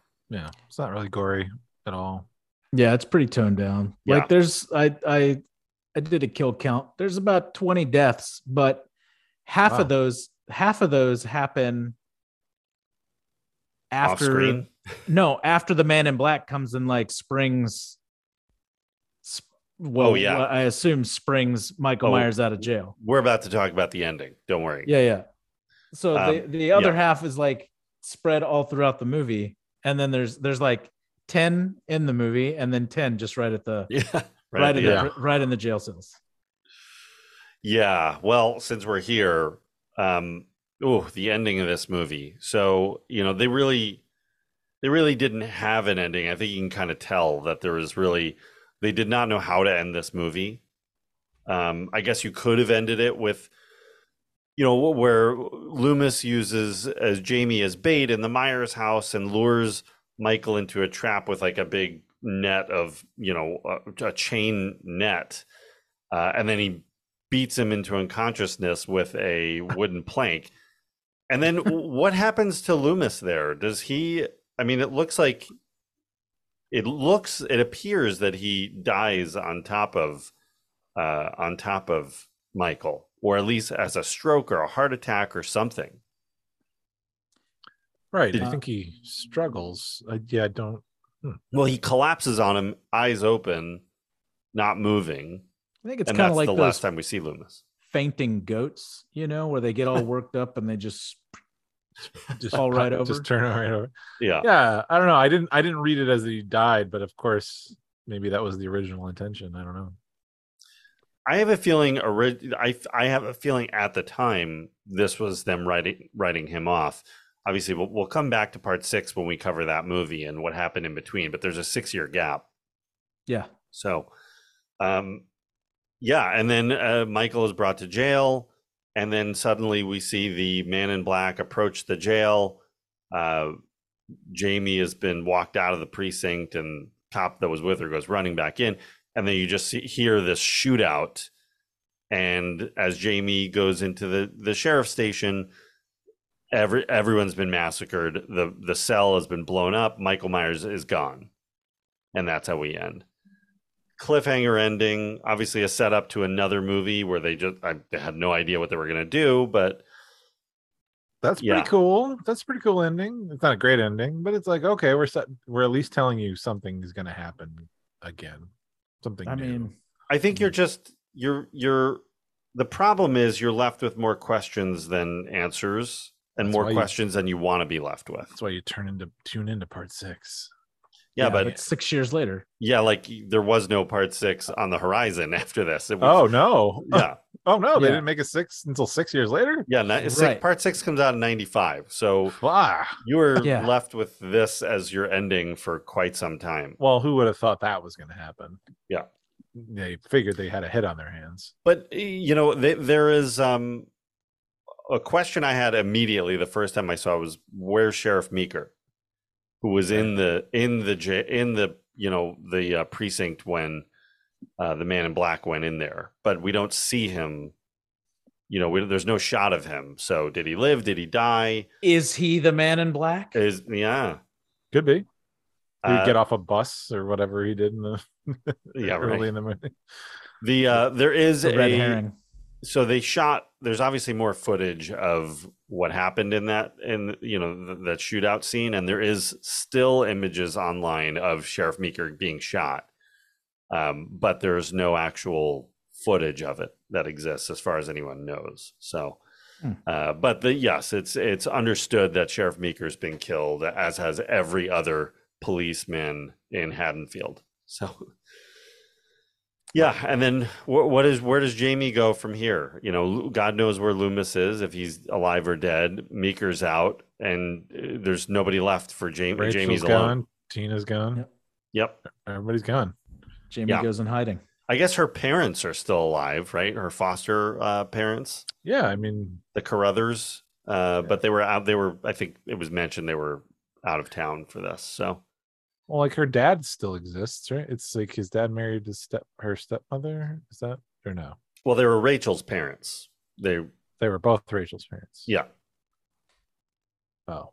in the fourth movie that they were like Oh. her foster parents. Oh, okay. they're father. Yeah. I couldn't remember if one of them was her parent. Never mind. No, not not birth parent. That would that was uh Laurie Strode was her birth mother. So Right. Yeah. Laurie Strode's her mother. So so that's our ending. Um a lot of a lot of feelings uh, uh people have a lot of feelings about that ending, but Yeah. Yeah, I don't know. So overall, I mean, does the movie does it help the franchise or does it hurt it? What do you think? Is it taking it in a new direction that you in 1989 you would have wanted to uh, see or was it more frustrating? I mean, I think I've answered that question throughout Yeah. the course of this, but I would say that it's much more frustrating. I don't think it does anything for the franchise. That's why nobody acknowledges it in any of the continued. Yeah. I mean, even in H2O and Resurrection, they don't acknowledge these three. Yeah. And Oh wow. in in the the the 2018 or 2017, I don't know, the the revamp of Halloween, they don't acknowledge it. You know, I mean, Yeah. there's a reason these live on a plane of existence all by themselves. Yep. And there's a reason that it took six years for them to make the the final part of of this. Like it's it doesn't do anything. Like Yeah. it, it it's it's a hundred percent a cash grab. That's a bummer. David, what do you think? Having the fresh eyes. It's fine. It's like all the other movies. I mean, do you think it's or do you do you literally think it's comparable to the other movies or is it better or worse? I it's as good as it, it's as good as four. Like it's fine. I, I you know yeah. I I don't I don't have a I don't have a negative feeling toward it. To be honest, I'm like eh, Hmm. they tried something. It's a little weird. It's you know I don't know how effective it is, but I was as entertained by this as as the other movies. For Halloween probably Halloween three I like more.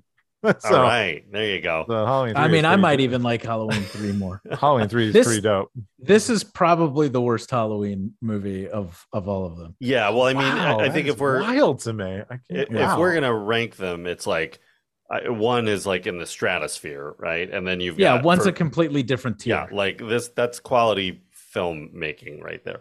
Two, all right, two for me. It's for me now. It's probably three, two, four, five.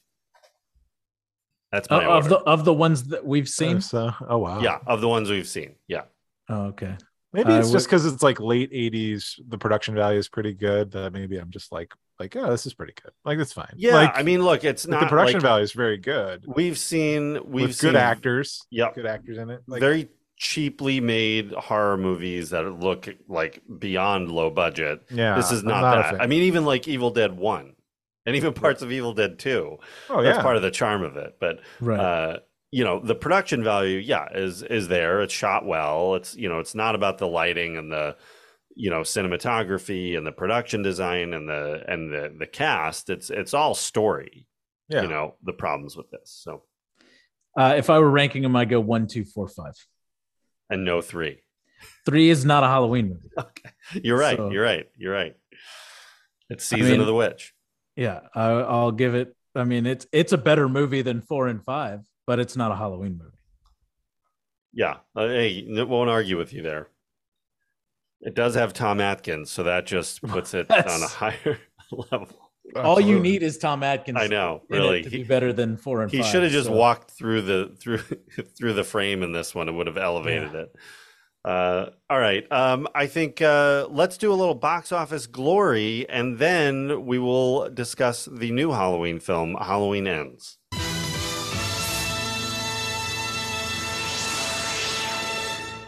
Can we Okay. cricket sounds instead of discussing Halloween ends? I know, right? Uh, okay, so the film is released October 13th, 1989. It had a $5.5 million budget. It opens at number two. Huh. Number two with a 5.1 million op- opening weekend. So it almost made its money back opening weekend. Uh, but it's coming up against uh, other new releases. Look Who's Talking, Ooh, The Fabulous Baker Boys, and Mhm. Crimes and Misdemeanors. Uh, but it just it, it edged out Al Pacino and Sea of Love into the number two spot. So Hmm. way, way to go, Michael Myers. Um, way to go. it ended up with a total domestic run of uh, 11.6 million. Um, so you know uh, That's rough. That's it's rough. ru- It's it's not really a hit when you when you when you talk about you know prints and ads. You double your budget essentially. So they're they're barely making anything on this, if at all. Yeah. Uh, it ends up number seventy six of nineteen eighty nine uh, between a movie called Physical Evidence, but ahead of Police Academy six. Ooh, So is that is that Miami? Is that the Miami? that no, that's five. That's uh, City Under Six. City Under Siege. Is that six? Oh, No, okay. that's like two I or thought three. isn't Is this six the Russian? Moscow? Moscow, Mission yeah, Mission to Moscow? Moscow, yeah. oh boy. And I'm pretty sure that was number 77 of the year, right? There were only 77 movies that year, I would imagine. Um, and and if we're talking about the Halloween franchise, this is excluding the Rob Zombie ones, just because I'm excluding them. Because Uh, a of- mask doesn't get you counted. Right. Uh, of the 11 Halloween movies, including the, the current ones, uh, this would rank number 11. Makes sense to me. That's amazing. So yeah, the this very is bottom. the this is the largely this is the most rejected, least favorite of of the franchise. I yeah. guess. The least financially successful. And yep. Uh, if you didn't know anything though, it's like, eh, this is pretty good. Like whatever slasher movie. Like this isn't any better than well, almost funny. any of those like, movies. Like, if you can, like, there's so many, there's so many bad horror movies from the 80s and 90s that uh, ultimately it's like, yeah, I'd probably watch Halloween 5 over some, some of the other ones. But, uh, but, but that's the thing. This one is closer to the, like the cheesier, worse Yeah. movies than it is correct. the the better or better quote unquote Well, of the of the uh, you know the, yeah, the the original I mean, innovation the innovation of the original yeah. standards that Halloween, Friday the Thirteenth, and Elm Street all did. Like Mhm. it's this is closer to the shittier B movies, I guess, Yeah. as we would call them. we've just we've gone so far we're so far removed from what built the franchise and what what halloween was um it's just it's so far from that in- It's in almost a it's almost a fan film. It's almost a fan. yeah um speaking of we have Fan a films? new entry in the halloween franchise that just recently came out and uh it's time to look at halloween ends so let's just you know set the table here uh we did cover halloween 2018 uh back when that film uh was first released we did a we david we did a fresh out of the theater coverage That's on right. that So we, got, uh, we got right into the studio and just started recording. yeah I think I was uh I was very uh very excited about that movie. yeah yeah and um I loved it. I I loved it too. I mean, there was a couple of things that uh, I you know disagreed with some some stuff from uh, you know some of these later movies that they lifted, but uh, I think I said I like 80 85 percent really really really liked Halloween 2018. Um, then back there to was- basics. yeah, back to basics. You you you reset. You know, it's hitting the reset button. It's paying homage to the originals. It's got Jamie Lee, but it's also, I think, honoring like where would these characters be now? You know, forgetting everything except the first movie. Where would these characters be? And I think, I I think they did a really great job of that. And and uh, James Jude Courtney, who plays uh, Michael Myers, uh, was a was this definitely the second best Michael Myers. Um, Mhm. You know, great body language and Oh, yeah. mask and, and everything, and the kills were really, really rough. Um, yeah, so very happy with that. We did not do an episode on Halloween Kills. Um, what are We your guys' quick thoughts on that one? Controversial. Uh, my I did not like it by uh, by an order of magnitude. I thought it was awful. I did not enjoy it at all. Like there were parts of it that were kind of cool, some of the kills and all that. But once again, sidelining Laurie Strode is the f- fucking stupidest thing you can do. After that first movie, sidelined her completely, made him a made him a god that could do that could not be hurt, and then it just and then just killing Judy Greer's character, killing her daughter, all that. I was just like, this is trash. This is a trash movie. I hated it. I was not a fan. I didn't like it. I w- like, nope, no thanks. Bye. I'm out of here. But be only because if I'm gonna look at the lens of what I just saw the year ago, you took everything I enjoyed and then you just said, eh, we're gonna do, we're gonna like pay homage to all the other crap that came in 30 years ago. We're going to throw it in this movie. Thumbs down. No thanks. Didn't like Halloween Kills. Won't ever watch it again. That was me. Yeah. Uh, Brent? Brent, I All think, has a right. similar.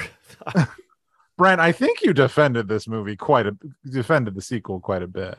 But I, did- dude, I haven't seen it since that midnight before it like that it came out that week, but I remember enjoying it. Yeah. Um, as a continuation of the 2018 Mhm. movie. Sure. Uh, I don't know that I felt like super. Uh, maybe I did. Felt super strongly about it as like a great sequel in general, but I think that it was an okay continuation of that story. Yeah, I think okay. that I think that it's a choice. It's a choice. yeah, I think that it gets. I think that for me, having seen ends now, Oh. I dislike kills more. Um, Oh.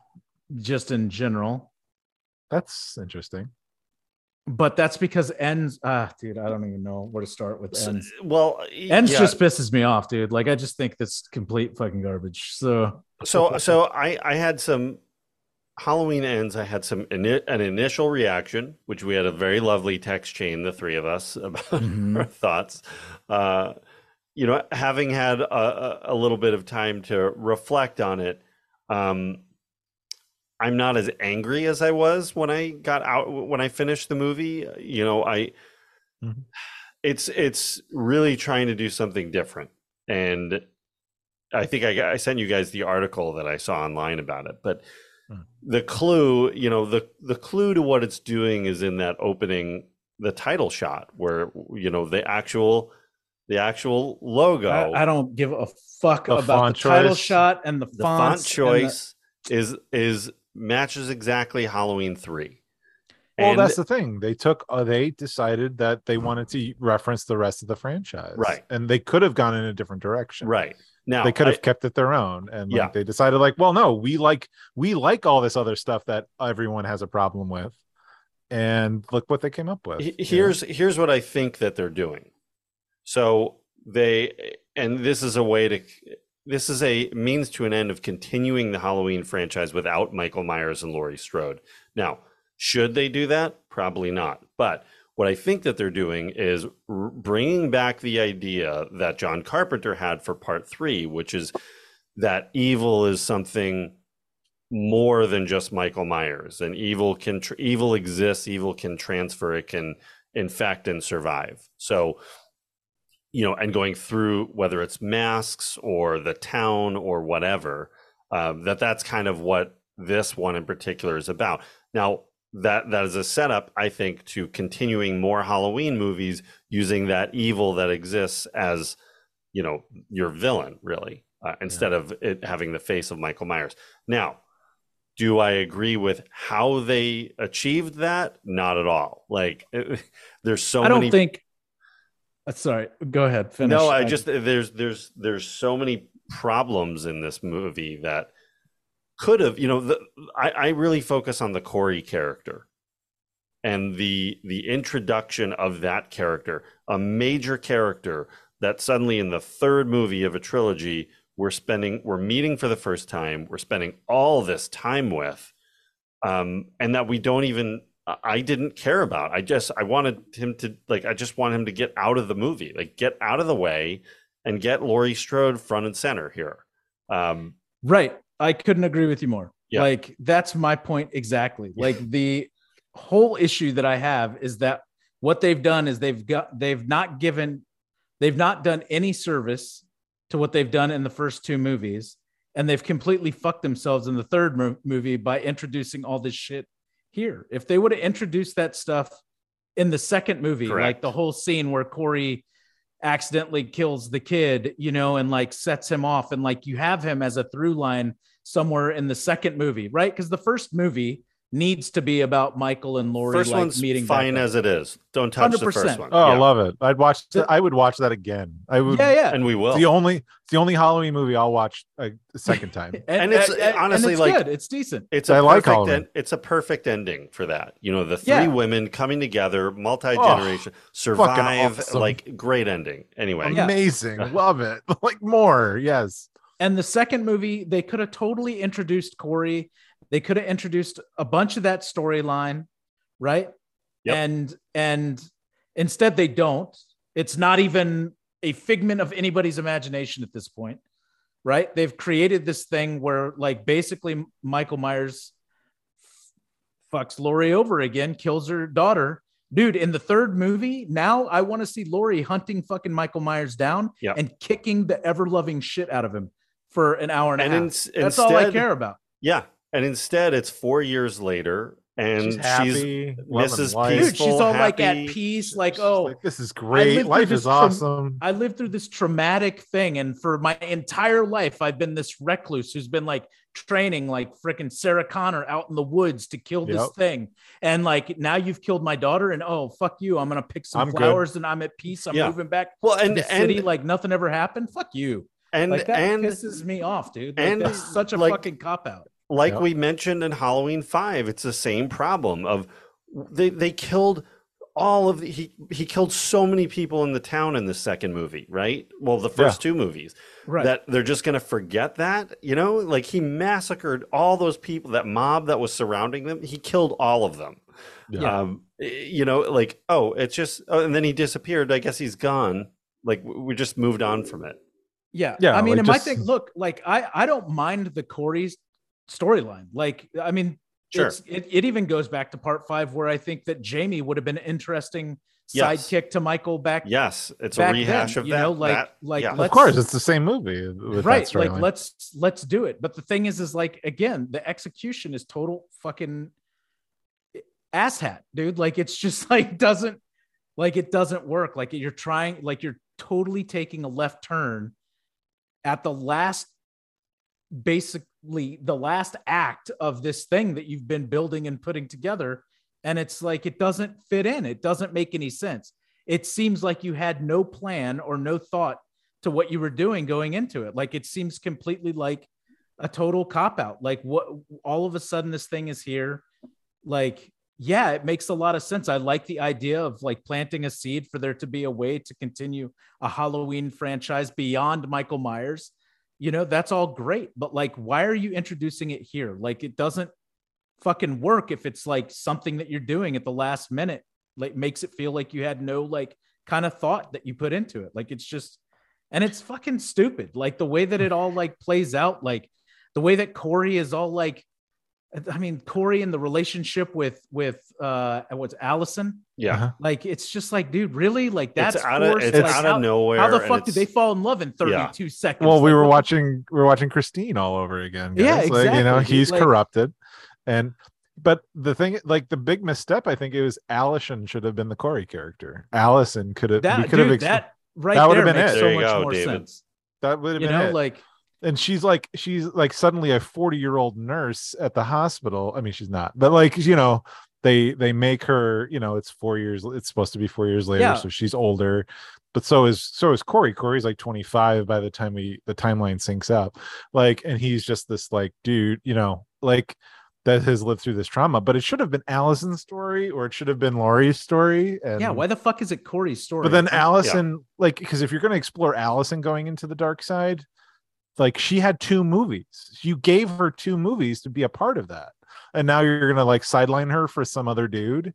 Like, and then and like, I'm not gonna. I I don't mean to take this like the gender thing, but it's like, of course, four dudes wrote a story about a brand new fucking guy who turns evil and of the women that like the women who become obsessed with him like Laurie becomes obsessed with him Allison becomes obsessed with him and it's like this guy is like Corey is inconsequential Uh, like he should be and after after what we saw after that first movie like the fact that you're going to give Corey the the the spotlight thumbs down like absolute gar absolute trash move like and I not a think I mean his performance is great. Everybody's Oh, performance is like great. it. Like I think everybody's really good. oh But like absolutely Yeah. there's it's so not much the bullshit. actor. Like Yeah. what is this whole like there's a scene where Jamie Lee, like we're supposed to believe that all of a sudden Jamie Lee Curtis is gonna commit suicide. And then like to get us out of that scene, she literally looks at the camera and says, What you thought I was gonna kill myself? No, not even for a second. Yeah.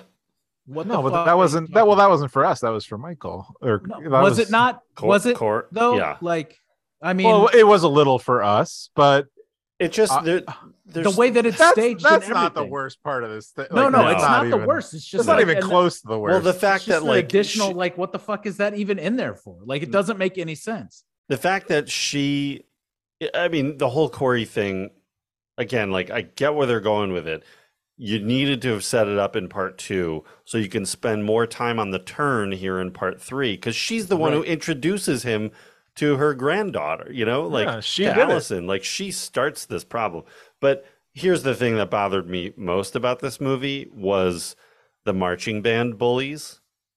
Oh yeah, they're marching band. The they're in marching band and they're the worst Like the oh, typical, what would normally be the Be jock jocks. bullies, they're the marching band, and they're using their dr- the drum.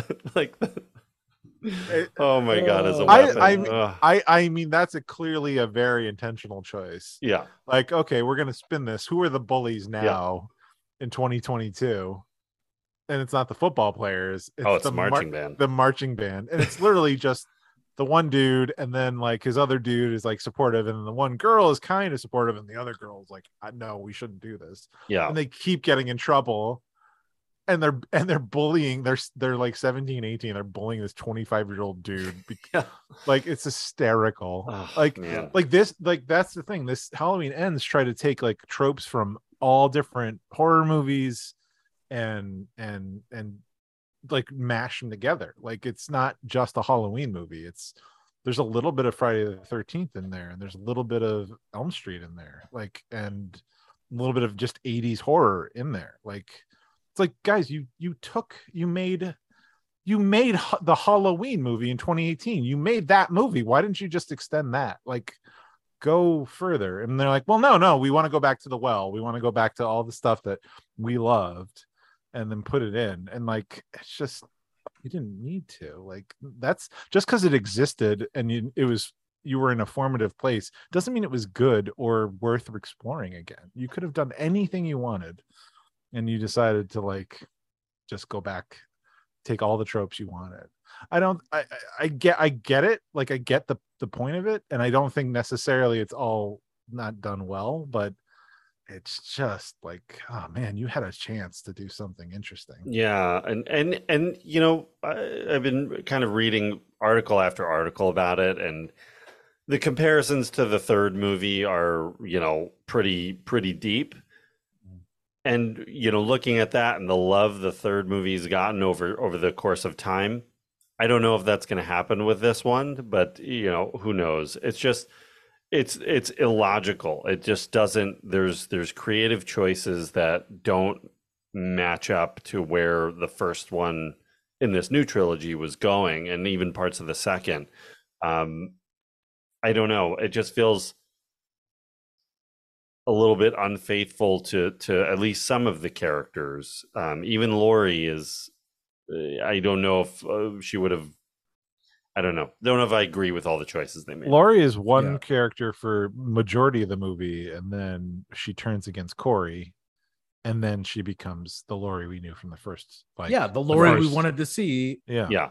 in really part- like i- yeah. if you could take the last 30 minutes and make that the movie then you have a good movie on your hands but uh it's the hour and a half prior to that that is the total lot of problems because I don't think the idea is like her, like I, don't think them like they were trying to make it like she was deluding herself and thinking everything was fine and pretending.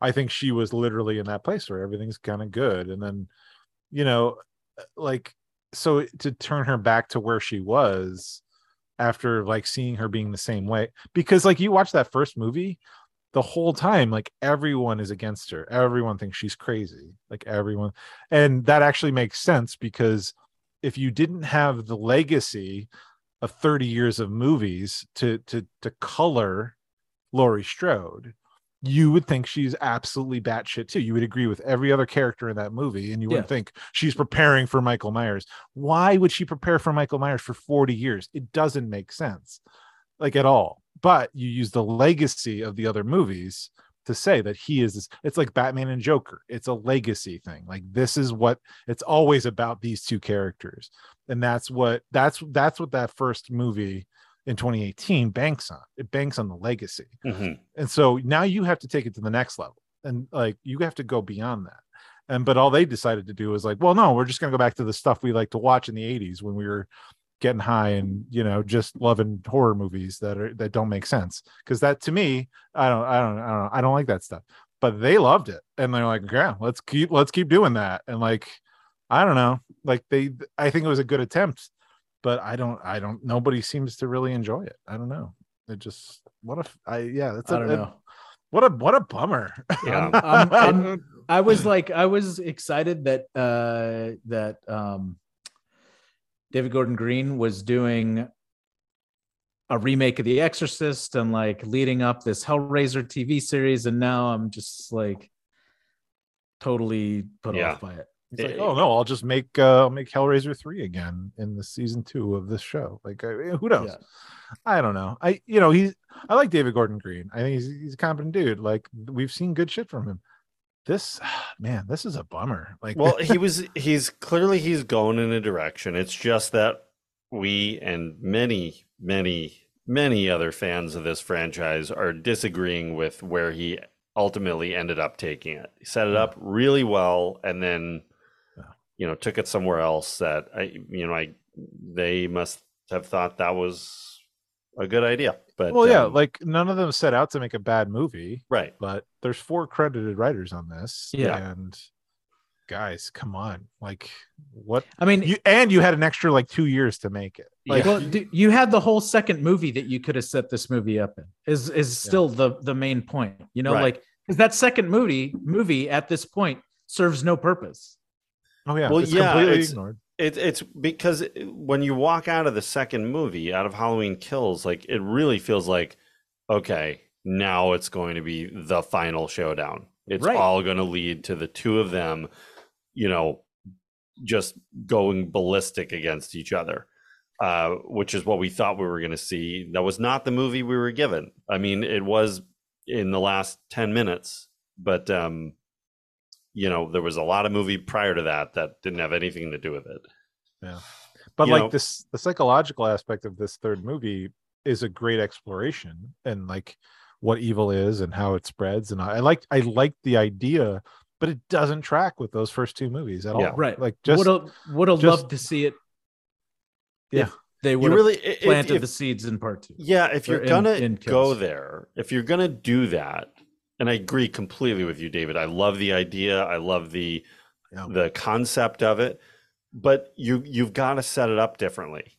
You know, if that's where you're going, then then smooth it in there somewhere in the first two movies. I mean, maybe there's hints of it, but not it's not layered on like the third, you know, this movie. I mean, it's where that's just completely about that. yeah So I don't know. You know, it, ultimately, like we've we're we've we're covering two uh, sequels for the Halloween films, deep in the franchise, uh, both versions of it, and uh, you know, unfortunately, we're kind of walking away disappointed from both of them, uh, and that, that's kind of a bummer. So I do want to say a couple of positive things about let's do it Halloween let's- Ends. let's talk about the things we like Uh, John Carpenter back, even just doing the score, love it. sure Carpenter score I can take, you know, even though it's you know it, it's him and and his son and I, I think somebody else, but not Alan Howarth. But I love it. I think you know uh, a modernized version of the old score, really well done. Always happy to hear a Carpenter score, and the end credits. Don't fear the Reaper. Love that. Yeah, that was I was good. down. I was Like- down for both those. That was that's cool. I mean, as of course Saturday Night Live has made that song, you know, forever cheesy with the Will Ferrell Oh, skit and I everything. love but that song. I love the song, and I love, and part of why I love it is, you know, when I saw it in Halloween, it's so, it's so eerie, you know, that moment where, where Laurie and um, and uh, Nancy are are driving the car, and Michael Myers is just following them, and like you just, you kind of have to look for it that he's like he's right behind them the whole time, like that's just so creepy, and that's the song playing with it. So, uh, yeah, love that they brought that one back. I mean, clearly they're they're excelled at the nods to the earlier movies. So um, it's the new direction we struggled with. But um, so I don't know. That's gonna that's gonna wrap up Shocktober 2022. What Strong a hell of a time! What a I hell of a time we had. I wanted to know. Wait, come on. What what can Brent say that's positive about Halloween? Ends? come on. What what what did what? You know, we don't like the movie. Is there a Come kill on. you liked? Is there? Is Oh, there a, it- Kill. Is there It a was moment? pretty awesome to think that Michael Myers was living in a sewer crack for four years. Four years. a crack? Just a crack in this. And no one's fuck? inspected. Like, don't they have inspections in these tunnels? Like, what happened? the tunnel inspector? Yeah. That's, Yeah, tunnel inspector. There's a He's, he's got to go out there. I can tell Uh, you 100% that when they uh, showed the establishing shot over the junkyard and I saw the grinder, I was like, oh, I know where Michael Myers is going by the end of this. Oh You- my you- God. You called it. But, like, oh, it's 100%. like if this doesn't factor in the finale, like, Yeah. Yeah. like, like, oh man, I don't know. I cannot tell you that there's one thing. Uh, actually, there is one thing that I liked about this movie. Hmm. And I will say, I did like the opening scene when Corey killed the little kid. Like, not, I mean, I know that's brutal to say, but I thought I was like, fuck, dude, that's intense. Like, I thought that that was yeah, like a great, like, way to start the movie off. And Yeah, then everything Yeah. fucking fell apart from there. yeah it was i mean watching it i'm like okay so how like what is this and how is it going to tie in not Yeah. realizing he would become the lead of the movie but um yeah, I, I agree oh also uh seeing nick castle pop up for a second very cool oh, nick castle was was in the bar for a second you just see Yeah. him oh, neat. Okay, he's the that's original cool. michael myers but I uh, liked I liked when Corey used the acetylene torch on the kid uh, to Oh, fright his yeah. face off. I was like, Oh, "That's that a was great." intense. And Yeah. then and that's out of focus in the Yeah. foreground. I was like, "That's a great kill." Actually, That- that junkyard scene in general, I I, Yeah. I was into that. Like, there's good kills there. There's some yeah. of the Corey kills were pretty good. Like I'm not like the Corey kills. were- I, I even like the one where he killed the disc jockey and like Yeah. cut Oh, out his tongue. And I I looked I looked away because when the, his tongue was out and I looked away, I couldn't watch. it. Yeah. Yeah. I thought that I I mean some like that was all right, you Yeah. know, but you yeah, yep. know you know like that doesn't carry a movie. Well, we're we're just we're gonna try to leave on a positive note. So So I just, Yeah. I, yeah, I just wanted to say, you know, like, look, like we we have issues with both of the things we just talked about, but you know, not all of it's terrible. We have, uh, Yeah. They have uh, the, like uh, I well, just think especially it was go- just poorly done. Like you know, like it just pisses me off that they wasted the second movie when they could have done a better job of tying in the third movie from the second movie, making both those part stronger. yeah, You know, instead, like the second movie doesn't need to exist except for the fact that Laurie Strode's daughter dies, which doesn't really play into the third movie aside from the fact that now Allison lives with Laurie, right?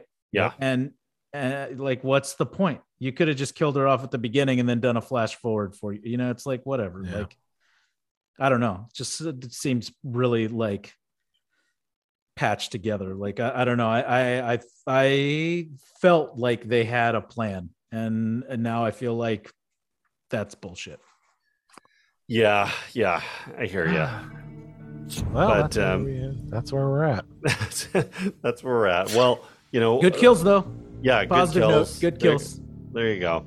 And if you want classic, uh, you know, classic Michael Myers, then you can always go back to your your Jamie trilogy with uh, four, five, and six. So, if that Yeah. that floats your boat, so. I'm good. Um, but you know, we will continue our look back at the uh, Halloween movies next Shocktober 2023, where we'll look at uh, Halloween Six: The Curse of Michael Myers. I'm looking think- forward to that one because it ties the trilogy together, and Yep. Paul Rudd's in it. Paul Rudd. We we were bringing Paul Rudd to the show. Love so- me some Paul Rudd. Got Actually, I some think he's been on once before. But um, yeah, and you know what? Look, we, we've had a fun uh, a fun Shocktober. We had some of our friends join us with Ek and Blake, and we we continued our look at Nightmare on Elm Street and uh, and another Carpenter classic, Christine. So uh, I had a great Shocktober. Now it's time to tech take David the decorations down. We are going to be moving into Noirvember. So Hmm. we've got a couple of special episodes uh, looking at film noir, and uh, I'm excited about it. We're going to shift gears, and uh, yeah, uh, you got you guys excited about something something new? yeah, man, Maltese Falcon. Let's go. I am. one this one be fun. classic, one modern. That's what. Okay. Uh, that's the angle. So That's what Oh yeah, do. I am looking forward to November. There's a the, the. I'm excited. I'm just looking at the roster now. This is going to be great. yeah. it's gonna, Uh, yeah, it and will. and of course we want to say a happy Halloween to everybody. Be be safe, be careful, have a good time. Don't go too crazy. Watch out for uh, lunatics in masks running around, and uh, uh, we will. Oh, let me just, of course, shout out to our friends Ek Wimmer and uh, check out his podcast Laser Graves. And uh, we mentioned Scored to Death for Blake Fichera. And thank you to Curtis Moore for the poster, as usual. Check us out on social media. We're Reconcinimation Podcast on Instagram and uh, and Twitter. Check out our archives at reconcinimation.com. And now have a very happy and safe Halloween. We'll see you next time on Reconcinimation. Take care. I know. Ooh, Ooh, that's spooky shit. Oh, yeah. scared.